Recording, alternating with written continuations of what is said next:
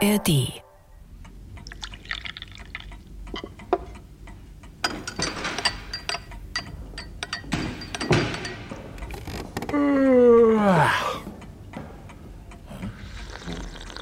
Hallo?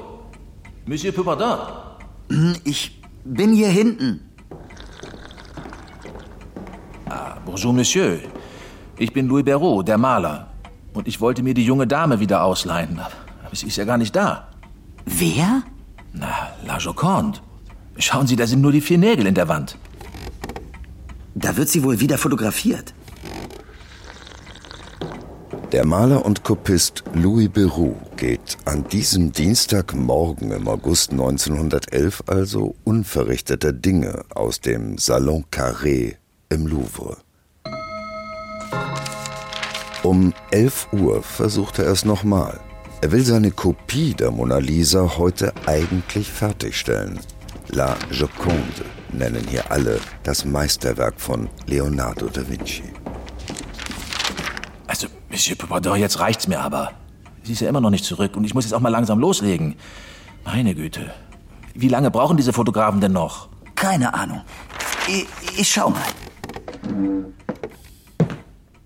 Ausgerechnet bei dieser Hitze. Habt ihr La Joconde? Raus hier! Sie können hier ins Fotolabor doch nicht einfach so reinplatzen. Verziehen Sie sich! Wo ist denn nun das Bild? La Joconde? Na, hier nicht. Merde. Die Mona Lisa, das Meisterwerk von Da Vinci, ist tatsächlich verschwunden. Für die Polizei beginnt ein Wettlauf gegen die Zeit. Konnte jemand mit der Mona Lisa aus dem Louvre spazieren? Ist das größte Museum der Welt ein Sicherheitsdesaster? Das schönste Gemälde der Welt ist weg. Ist der Dieb ein sexueller Psychopath? Kunstverbrechen. Ein True Crime Podcast von NDR Kultur.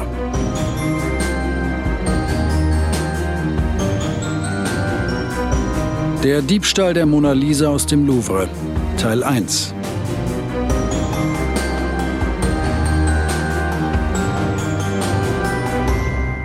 wir sind wieder da.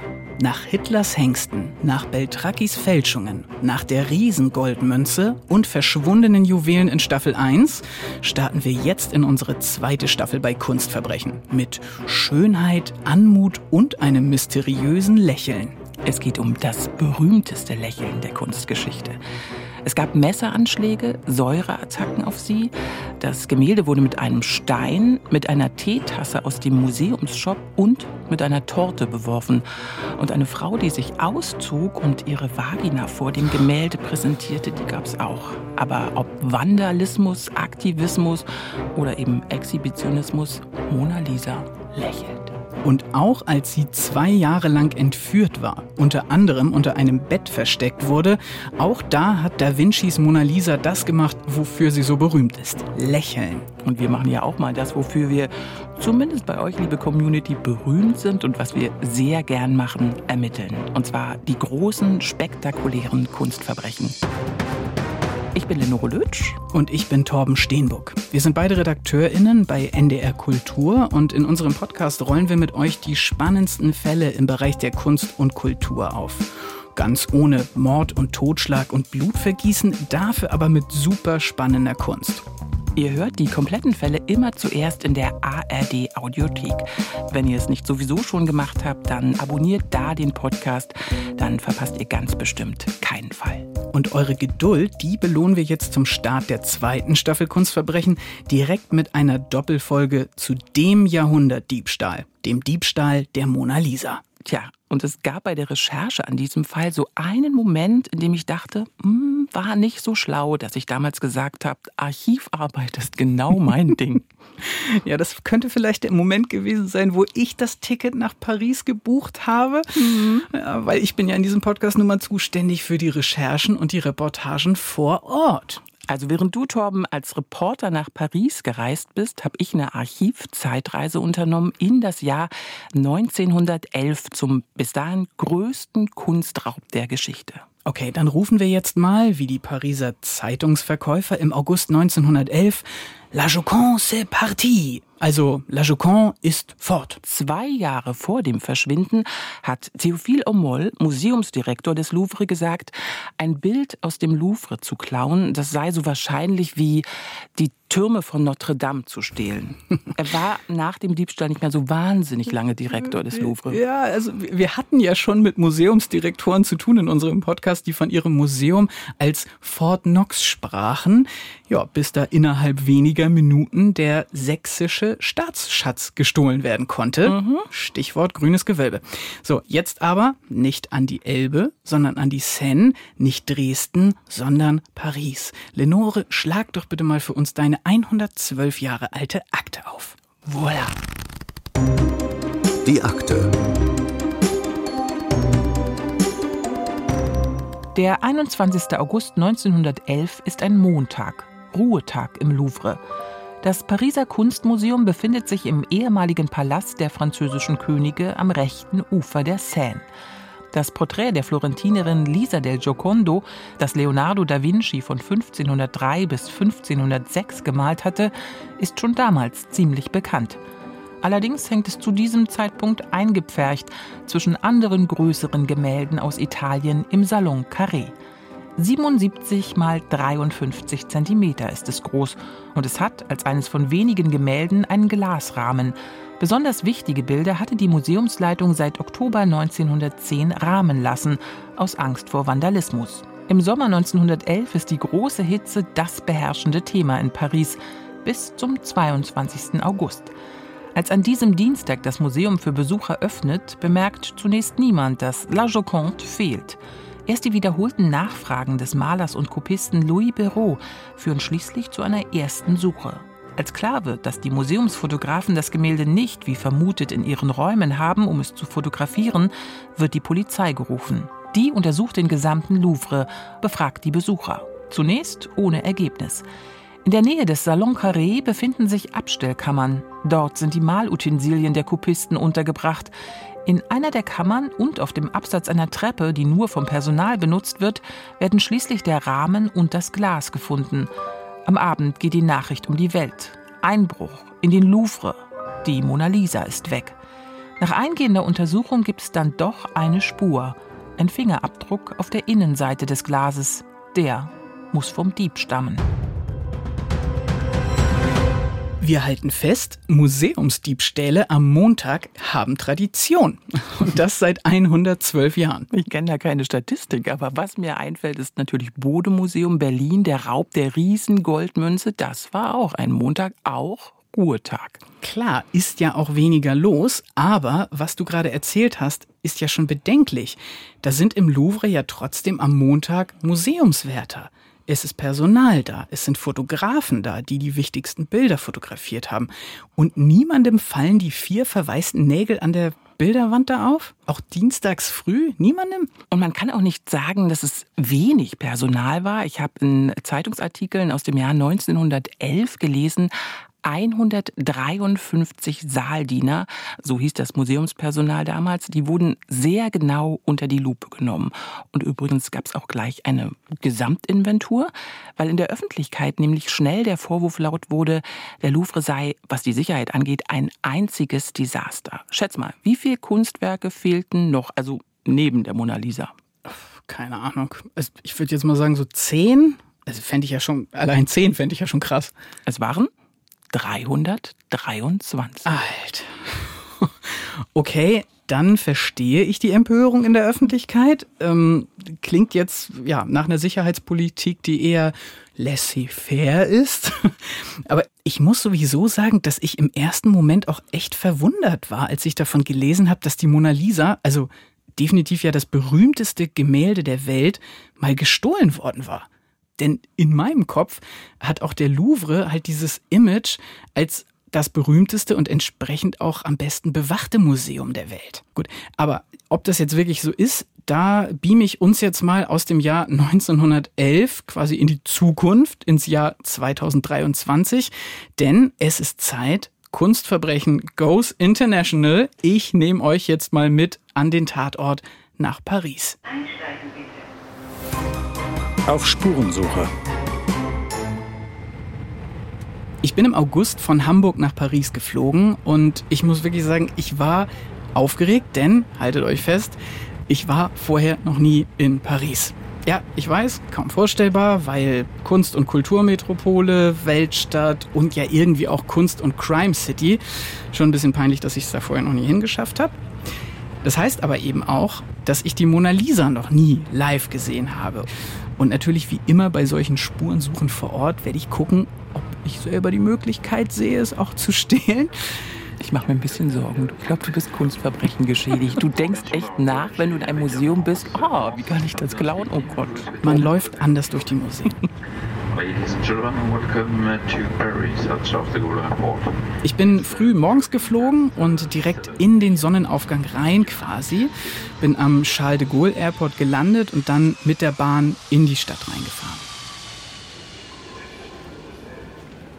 Mein erstes Ziel war der Gare du Nord, also der größere Nordbahnhof in der Innenstadt von Paris. Und allein bei den ersten Metern war ich komplett geflasht von dieser Stadt und vor allem irgendwie von dieser Alltagsarchitektur. Also irgendwie jeder Straßenzug, jedes kleine Eckrestaurant sah wirklich aus wie eine Filmkulisse. Überall wunderschöne, stuckverzierte Altbauten mit so diesen verspielten Gitterbalkonen und auf den Dächern diese tausend kleinen Schornsteine. Also ich bin da echt mit offenem Mund durchgelaufen. Und es ist ein Liebesfilm. Nicht Emily in Paris, sondern Torben in Paris. Und man hat das Gefühl, jetzt muss irgendwie Akkordeonmusik muss jetzt noch kommen, oder? Naja, wir belassen es mal lieber bei der richtigen Atmo, die ich mitgebracht habe. Ich bin dann ein Stück an der Seine lang gegangen und da hatten auch schon einige der bekannten Bukinisten, also diese Freiluftbuchhändler, ihre Stände aufgebaut. Ein paar Künstler haben sich auch schon hingesetzt und ihre Bilder vom Eiffelturm oder eben auch der Mona Lisa angeboten. Aber da bin ich recht flott dran vorbei, denn ich hatte ja ein Date mit der echten Joconde. Ich bin durch einen großen Torbogen, bestimmt zehn Meter hoch, äh, vom Königlichen Palast, wo der Louvre verortet ist, ähm, durchgegangen auf diesen Vorplatz. Und vor mir hat sich dann diese riesige Glaspyramide aufgetan. Ähm, die steht da so im Innenhof und da wird die Sonne drin gebrochen und neben dieser Pyramide eine schier endlose Schlange an Menschen. Ich bin wirklich an einem Schild vorbeigegangen, auf dem drauf stand, ab hier warten Sie vier Stunden. Oh. Und da standen tatsächlich immer noch Menschen. Also es war wirklich wild. So, ich hatte das große Glück, dass ich mich äh, nicht in diese irre Schlange von wartenden Menschen stellen musste, sondern dass ich einen Termin mit Chantal Hero hatte. Ah oui. Je suis Chantal. Bonjour Chantal. Vous allez bien Oui, oui. Oui, ça va yeah. Venez avec moi, on va aller là-bas. Ah, merci beaucoup. Vous parlez un peu français Un peu. Un petit peu. Chantal ist zuständig für die Begleitung aller Dreharbeiten im Louvre. Also die hat zum Beispiel auch, war auch dabei, als sie äh, Lupin da gedreht haben im Louvre. Ähm, sie hat mich zuerst in ein Büro abseits des Vorplatzes gebracht und hier ging es schon los in Sachen Sicherheit. Mehrere Kameras in jeder Ecke und die Türen haben sich nur über Codekarte öffnen lassen. In dem Sicherheitsbüro war dann eine sehr nette Dame, die man hier auch im Hintergrund hört. Die hat dann meinen Reisepass, meinen Presseausweis und meinen Perso durchgecheckt und äh, hat mir dann sozusagen einen Ausweis mit Foto erstellt, den ich mir anpinnen musste, auf dem allerdings auch stand Access All Areas. Oh, ja. Überall. Wo durftest du hin? Überall durfte ich hin. Ja, das war allerdings ein Access All Areas quasi für Besucher. Also das muss ich mal einschränken sagen. Ich durfte jetzt nicht quasi wirklich äh, in die Katakomben und mhm. das Archiv und so weiter, sondern ich durfte einfach nur alle Ausstellungen besuchen.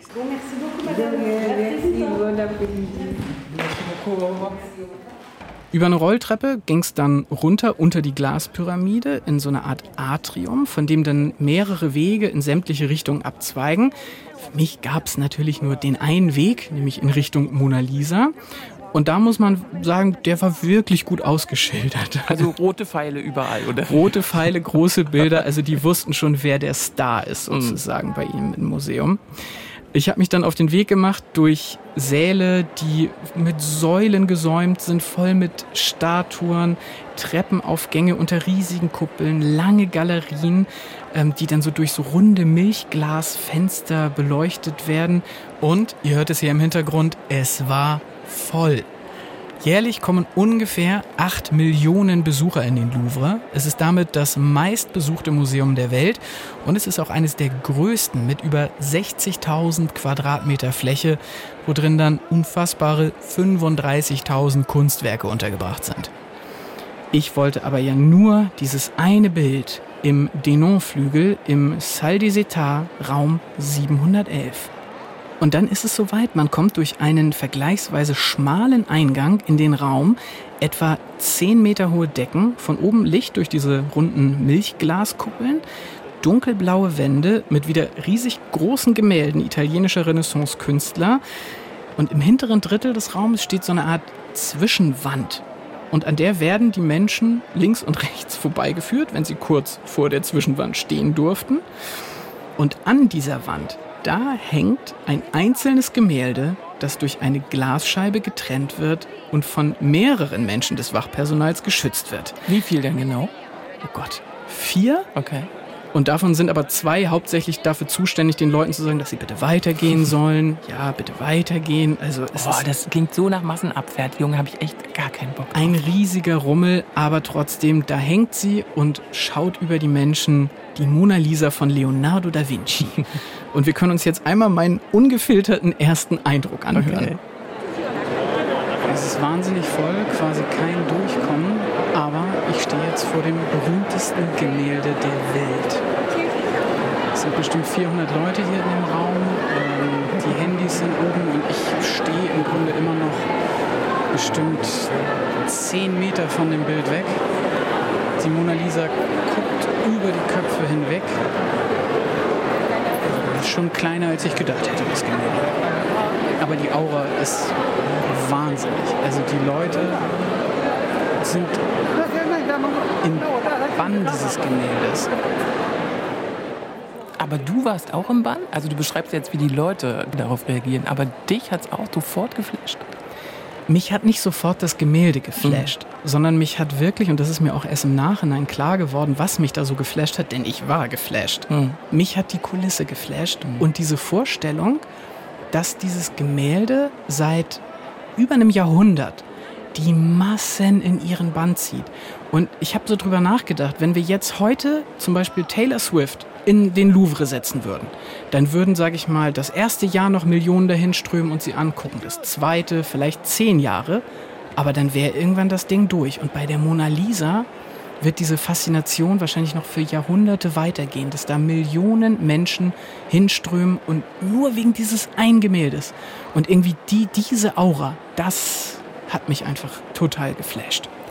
Nachdem man dann seinen ja, kurzen Moment mit dem Gemälde haben konnte, also ich hatte mir zumindest nur einen kurzen Moment genommen, dann bin ich links äh, an dieser Trennwand vorbeigeleitet worden und da habe ich einige Eindrücke gesammelt, wie es denn den anderen Menschen um mich herum ging. Ja, und da habe ich zuerst mit Jack und Carol gesprochen. Die beiden haben mir erzählt, dass sie aus dem US-Staat Oklahoma kommen und schon seit über zehn Jahren den Louvre besuchen wollen, um die Mona Lisa zu sehen. How did it feel if you waited for so long? It felt it felt really great, but I wish I could see it close up, you know. And for longer. The the hype is huge. Yeah. I figured I didn't get to the front line. Did you? Yes, I did. For how long? Five seconds. okay. But it's worth it. It's worth the wait. Yeah. Have a nice trip, you too. Bye bye. Ja, zehn Jahre warten und ein paar Sekunden dastehen. Fünf Sekunden, ja, das fand ich auch schon heftig. Und ich meine, die beiden haben quasi wirklich noch extra gewartet, um ganz vorne in die erste mhm. Reihe zu kommen. Das ist dann nämlich nochmal eine extra Schlange, an die man sich anstellen kann. Zu guter Letzt habe ich auf jeden Fall noch den absoluten Endgegner mir rausgesucht, nämlich eine Gruppe französischer Rentner deren Englisch ungefähr so gut war wie mein Französisch. Wir haben uns toll in der Mitte getroffen, aber hört mal bitte ja, mit Nachsicht rein in den Ton. We, um, we can't, uh, we can't see uh, the Joconde very, very well because, uh, many people. There is too many people.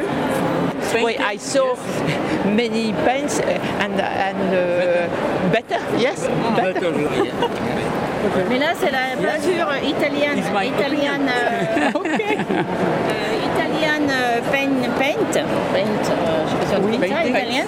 Donc, je compte là-bas aussi. Also. Merci beaucoup.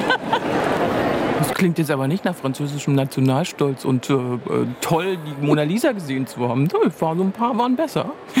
Ja, ich fasse das kurz zusammen. Sie konnten die Mona Lisa kaum sehen und dann auch nur ganz kurz wegen der ganzen Menschen.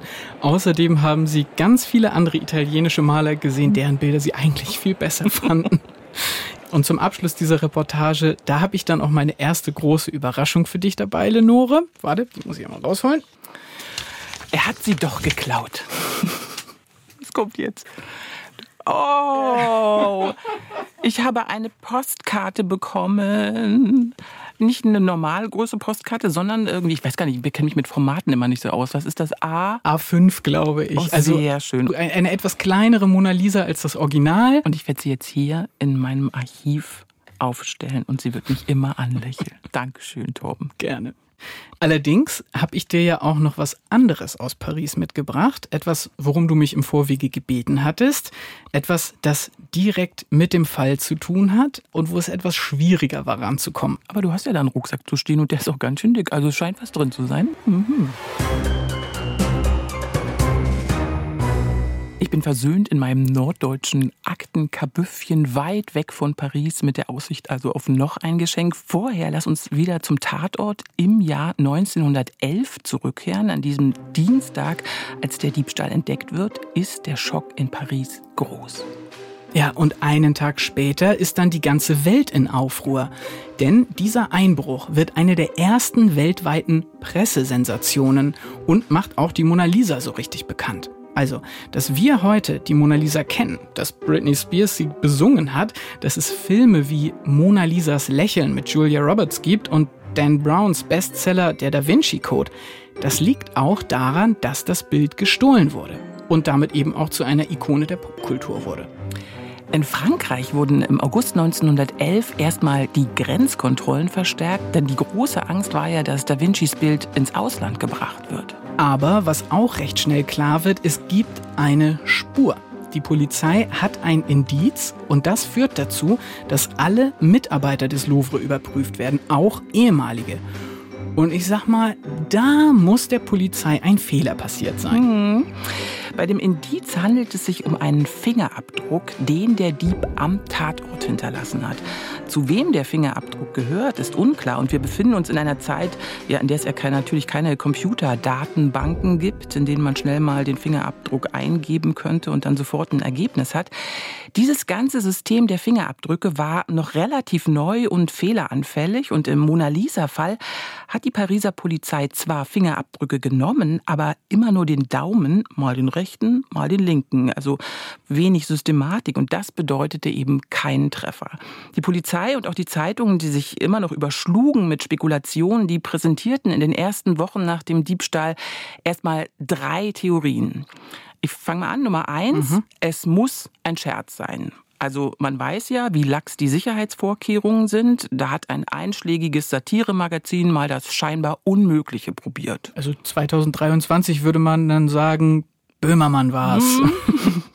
Ja, aber es gab halt 1911 jetzt irgendwie auch keine lustige Auflösung nach dem großen Schreck. Deswegen sag mal Nummer zwei. Das geht in Richtung Inside Job. Es muss ein entlassener Saaldiener gewesen sein, also aus Rache, weil er schlecht behandelt wurde oder eben entlassen wurde. Ja, nicht ganz abwegig. Beim Topfschlagen würde ich jetzt mal sagen, es wird schon wärmer. Mhm. Nummer drei ist allerdings meine Lieblingserklärung, denn als ich kein frustrierter Saaldiener finden konnte, gab es Anfragen an die, und jetzt kommt der Originalton 1911, Irrenhäuser. Oh ja, wer ist gerade entlassen worden und welchen Defekt, welche Erkrankung oder welche Auffälligkeit haben die Leute? Achtung, befindet sich darunter ein Kunstmonomane. What? Habe ich noch nie gehört, den Begriff. Der kommt von Kunstmonomanie, also von der Kunst besessen sein. Ist heute, glaube ich, auch eine nicht allzu oft diagnostizierte Erkrankung. Krass, habe ich mhm. echt noch nie gehört. Aber jetzt holde Kunstmonomanin Lenore Lötsch. Irgendwann musste der Louvre ja wieder öffnen. Und zwar passiert das genau eine Woche, nachdem das Bild verschwunden ist. Und es wird zum Happening. Denn was du neulich in Paris vor dem Louvre erlebt hast, passiert in diesem Moment zum ersten Mal. Mhm. Es bilden sich wahnsinnig lange Schlangen. Ob man da jetzt vier Stunden warten musste, keine Ahnung, weiß ich nicht. Aber alle wollen die Lücke sehen. Ja, denn die Lücke, die hat man einfach gelassen. Also da hat man jetzt nicht irgendwie eins der Kunstwerke aus dem Depot oder so drüber gehängt. Ich habe ja vorhin in meiner Akte schon erzählt, die Mona Lisa war damals so umringt von großformatigen Bildern und die hängen da auch noch am Tag der Wiedereröffnung. Tizians Allegorie der Ehe und Correggios mystische Vermählung der heiligen Katharina absolut mystisch scheint es auch für die Pariser und Touristen zu sein. Die kommen eben, um die vier Nägel in der Wand zu sehen und legen davor Blumen ab. Tja, und da kommt dann auch durchaus das Who ist Who der damaligen Kulturszene. Franz Kafka zum Beispiel ist da in Paris. Ja, das ist eher Zufall. Also der ist nicht deshalb angereist, aber gemeinsam mit seinem Freund Max Brot ist er am 9. September, also 19 Tage nach dem Diebstahl im Louvre. Und er beschreibt, wie alle erregt sind und das Gefühl haben, der Tatort ist noch aktiv, der Vulkan brodelt noch, da stehen alle, schreibt Kafka, wie die Jünger vor dem leeren Grab Christi. Und dann äh, geht Kafka ins Kino. Hä? was hat jetzt das Kinoprogramm 1911? Also es ist cool, dass Kafka ins Kino gegangen ist, aber was hat das jetzt mit dem Fall zu tun? Ich finde es deshalb bemerkenswert, weil der Film, den Sie schauen, ein Kurzfilm ist. Das ist so eine witzige Krimikomödie.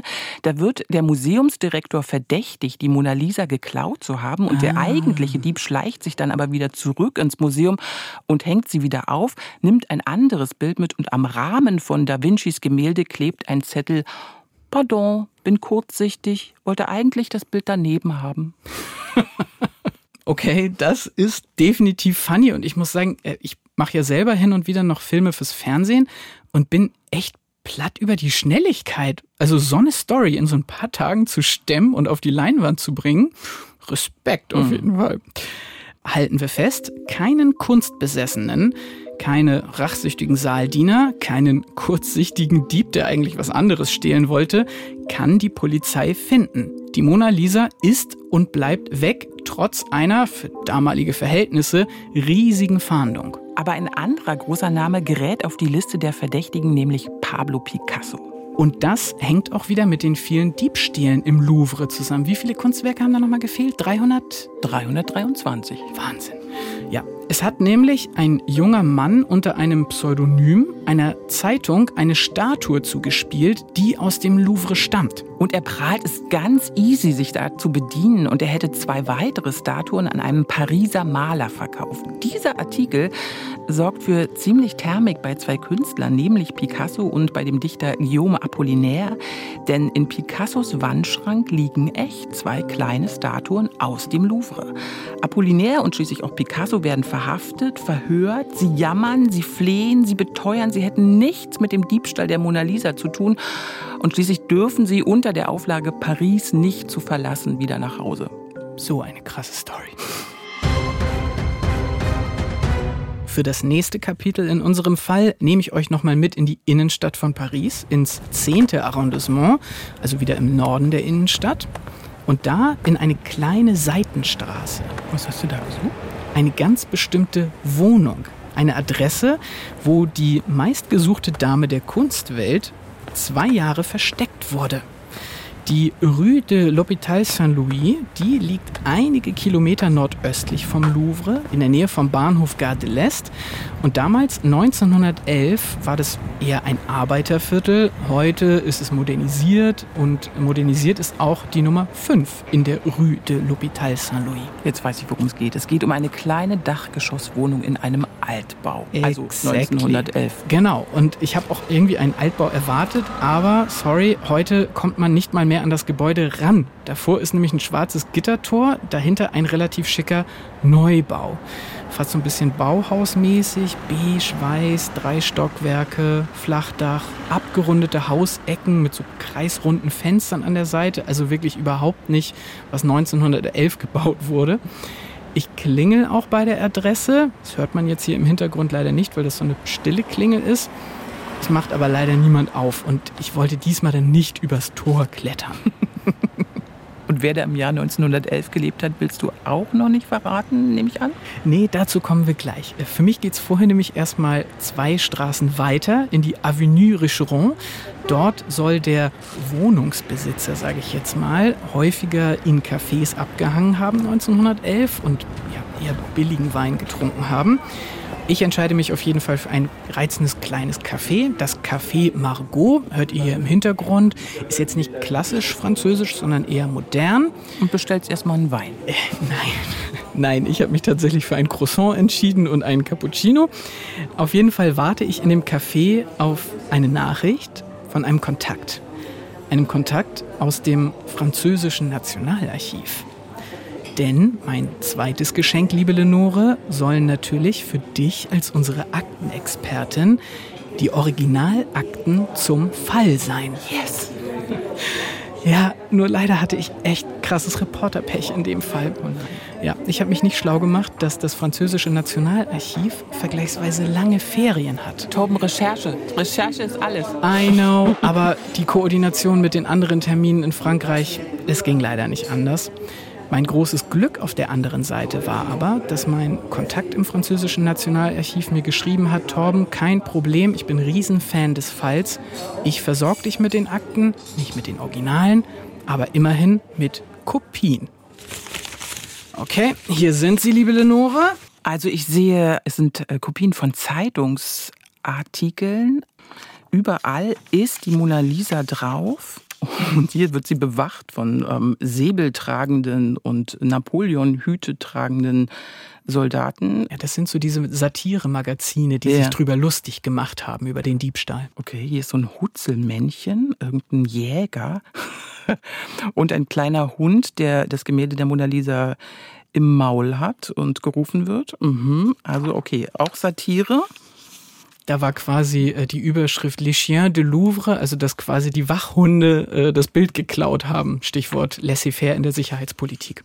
Und jetzt Bilder von einem Mann, Schnauzbart, Anzug, Krawatte, einem Foto hat auch einen Hut auf und es sind die Fingerabdrücke. Das ist jetzt die Polizeiakte. Das ist die Polizeiakte von Vincenzo Perugia. Ein Mann, der im Louvre ein- und ausgehen konnte, weil er dort als Glaser arbeitete. Ihr erinnert euch, wir haben ja vorhin in Lenores Akte gehört, dass besonders schützenswerte Gemälde ab Oktober 1910 verglast wurden. Und einer der Männer, die das gemacht haben, war Vincenzo Perugia. Klingt jetzt nicht wirklich französisch in euren Ohren, war er nämlich auch nicht. Der Mann war Italiener, arbeitete als Anstreicher, Glaser und Dekorationsmaler. Aber dass er mit dem Diebstahl irgendwas zu tun hat, das weiß zwei Jahre lang niemand. Und es bleibt auch die große Frage, wie hat er es gemacht?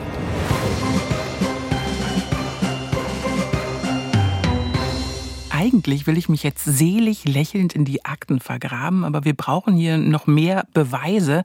Wie hat Vincenzo Perugia den Diebstahl durchgezogen? Zur Erinnerung, die Polizei hat ihn 1911 ja noch nicht auf dem Schirm. Er verhält sich still, das Bild liegt sicher unter seinem Bett, der Fingerabdruck überführt ihn auch nicht, obwohl er ja im Louvre arbeitet und überprüft wird. Vor allem glaubt niemand, dass es ein Einzeltäter war.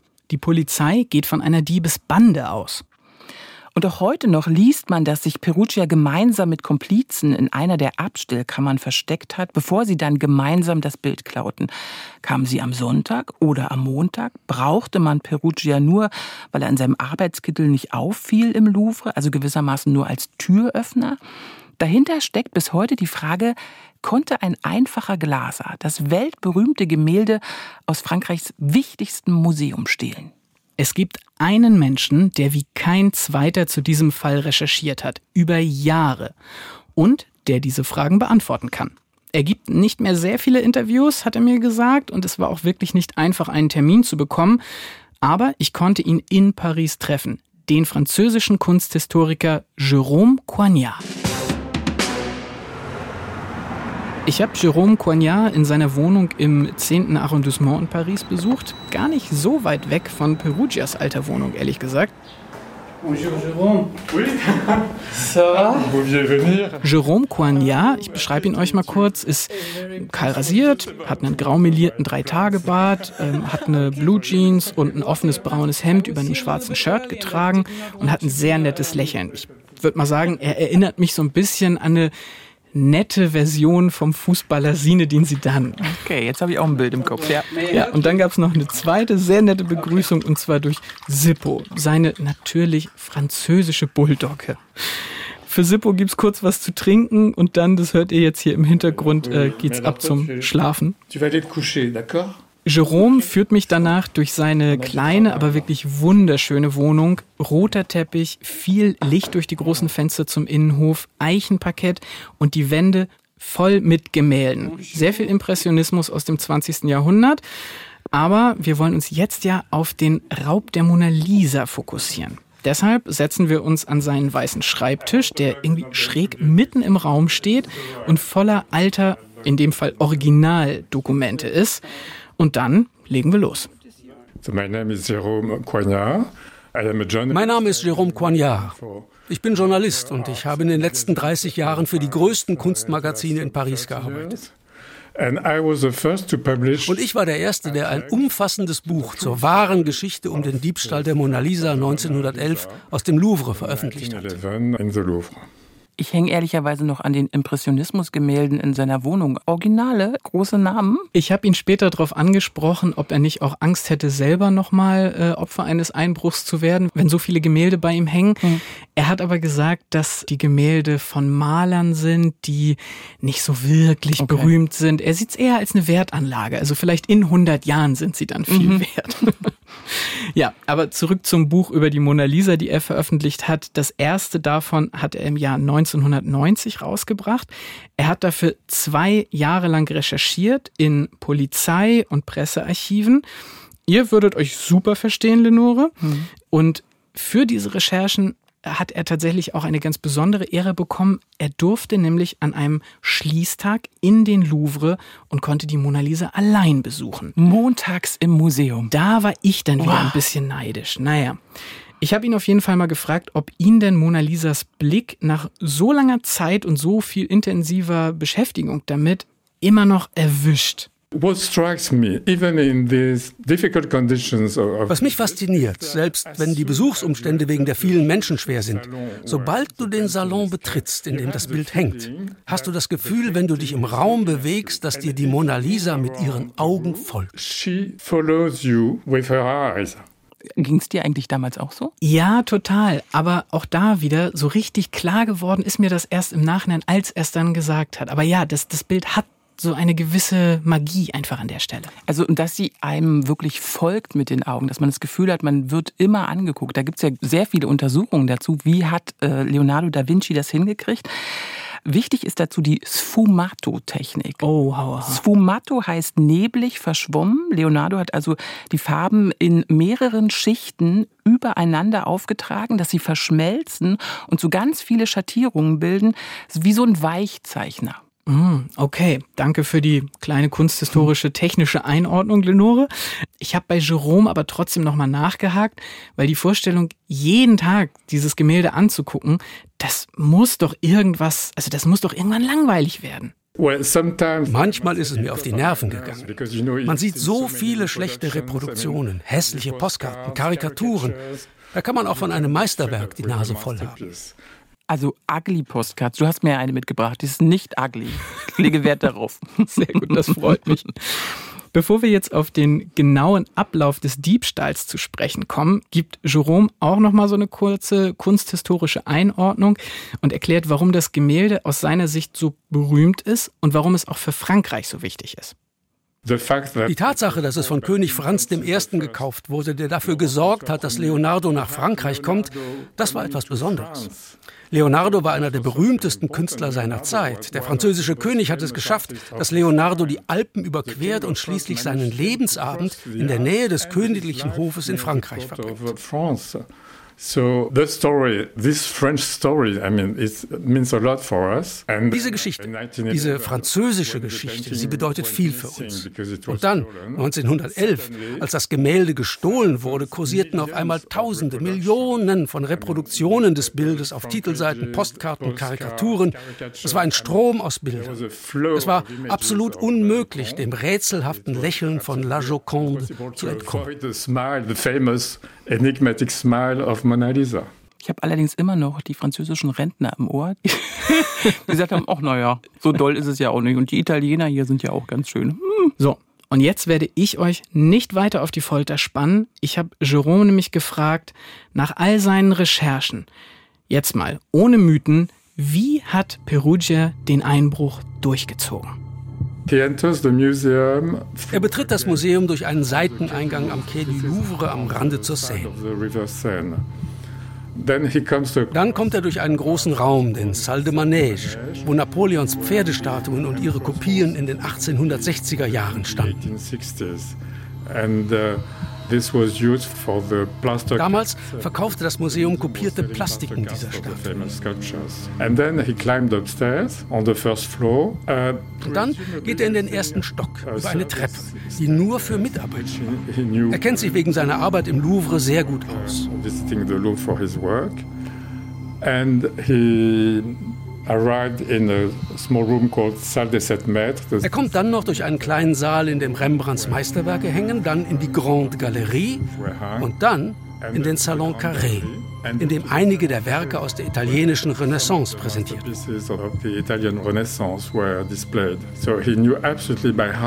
Er kannte den Weg durch die Räume des Louvre komplett auswendig. Und als er im Salon Carré ankam, war es sehr einfach, das Gemälde von der Wand zu nehmen. Es gab nur eine Reling, die die Menschen davon abhielt, zu nah an das Bild heranzutreten. Aber da kam man ohne Probleme rüber. Das Gemälde war mit vier Haken an der Wand befestigt. Aber er wusste, dass von den vier Eisenhaken nur zwei wirklich gut befestigt waren. Und so war es sehr leicht, das Bild von den Haken zu lösen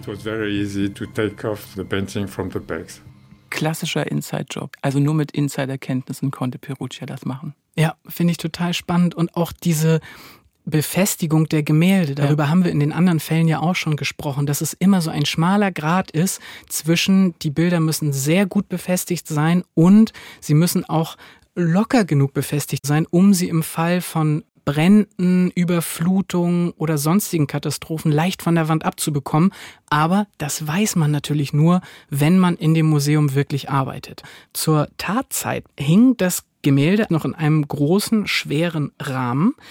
Nur Perugia, der wusste natürlich auch, wie man das Gemälde da gut rausbekommt. Mhm. Das hat mir Jerome dann auch nochmal bestätigt.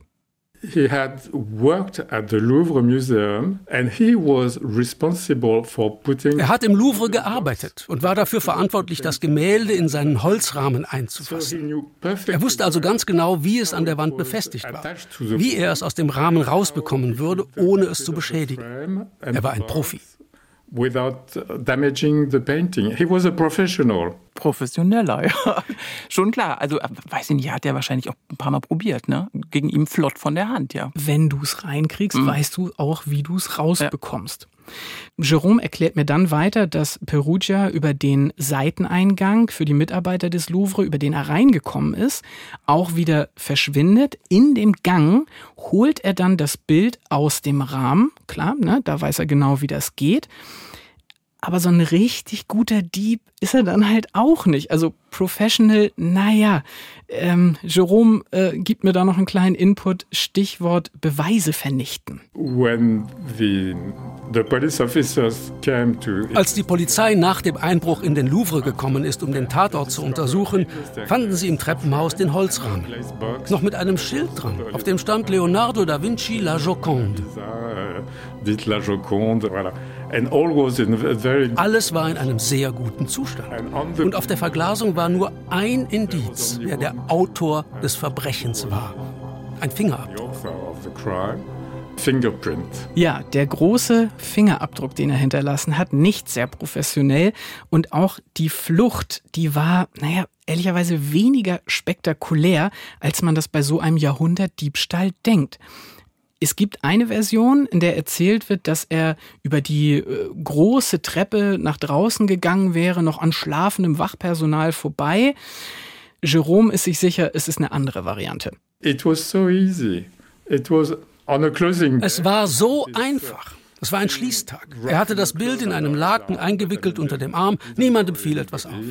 Er konnte ganz einfach aus dem Museum rausspazieren über denselben Seiteneingang für Mitarbeiter, über den er schon reingekommen war.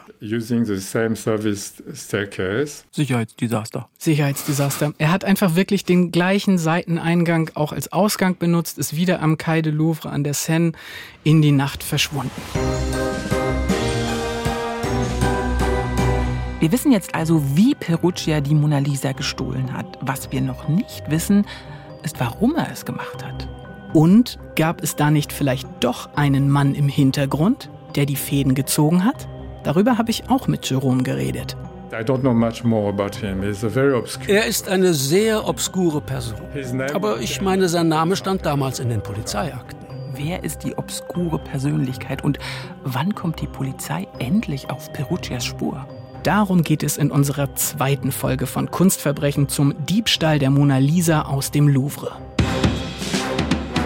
Wir hoffen, ihr fandet den ersten Fall unserer neuen Staffel von Kunstverbrechen spannend und bleibt weiter dran. Ihr könnt den zweiten Teil schon jetzt in der ARD Audiothek hören. In der ARD Audiothek findet ihr aber auch alle weiteren Folgen von Kunstverbrechen. Abonniert da am besten den Podcast, dann verpasst ihr sicher keinen unserer spektakulären Kunstkrimifälle. Wenn ihr Fragen habt oder Fans von Kunstverbrechen seid, dann lasst es uns wissen. Schreibt uns unter kunstverbrechen.ndr.de. Wir freuen uns auf eure Kommentare. Und am allerwichtigsten, empfehlt den Podcast euren Kunst- und Crime-begeisterten Freundinnen und Freunden. Wir freuen uns auf euch. Bis dann. Ciao. Kunstverbrechen ist ein True Crime Podcast von NDR Kultur. Reporter und Hosts Lenore Lötsch und Torben Steenbuck. Musik und Sounddesign Oleg Tjulenev. Redaktion Alexandra Friedrich und Christiane Glas. Ausführender Produzent NDR Kultur Stefan Ford. Alle Folgen von Kunstverbrechen gibt es in der ARD Audiothek. Hey, hier ist Lenore nochmal. Zum Abschluss habe ich noch eine kleine Extra-Akte dabei und zwar meine ARD-Podcast-Akte mit vielen Tipps für andere Podcasts, die euch interessieren könnten. Heute zum Beispiel der Podcast Unter Verdacht von Bayern 3. In der siebten Staffel des erfolgreichen True Crime Podcasts sprechen Strafverteidiger Alexander Stevens und Moderatorin Jacqueline Bell über neue spannende Kriminalfälle. Und es geht um Menschen, die unter Verdacht geraten sind. Wer ist schuldig? Wer lügt? Wer sagt die Wahrheit? Und werden am Ende immer die Richtigen verurteilt? Sehr spannend zum Beispiel der Fall Gefahr hinter Gittern über eine JVA-Beamtin, der ein schreckliches Verbrechen an einem Häftling zur Last gelegt wird. Bayern 3 unter Verdacht. Wir verlinken euch die Folge bei uns in den Shownotes und ihr findet alle Folgen in der ARD Audiothek und überall, wo es Podcasts gibt.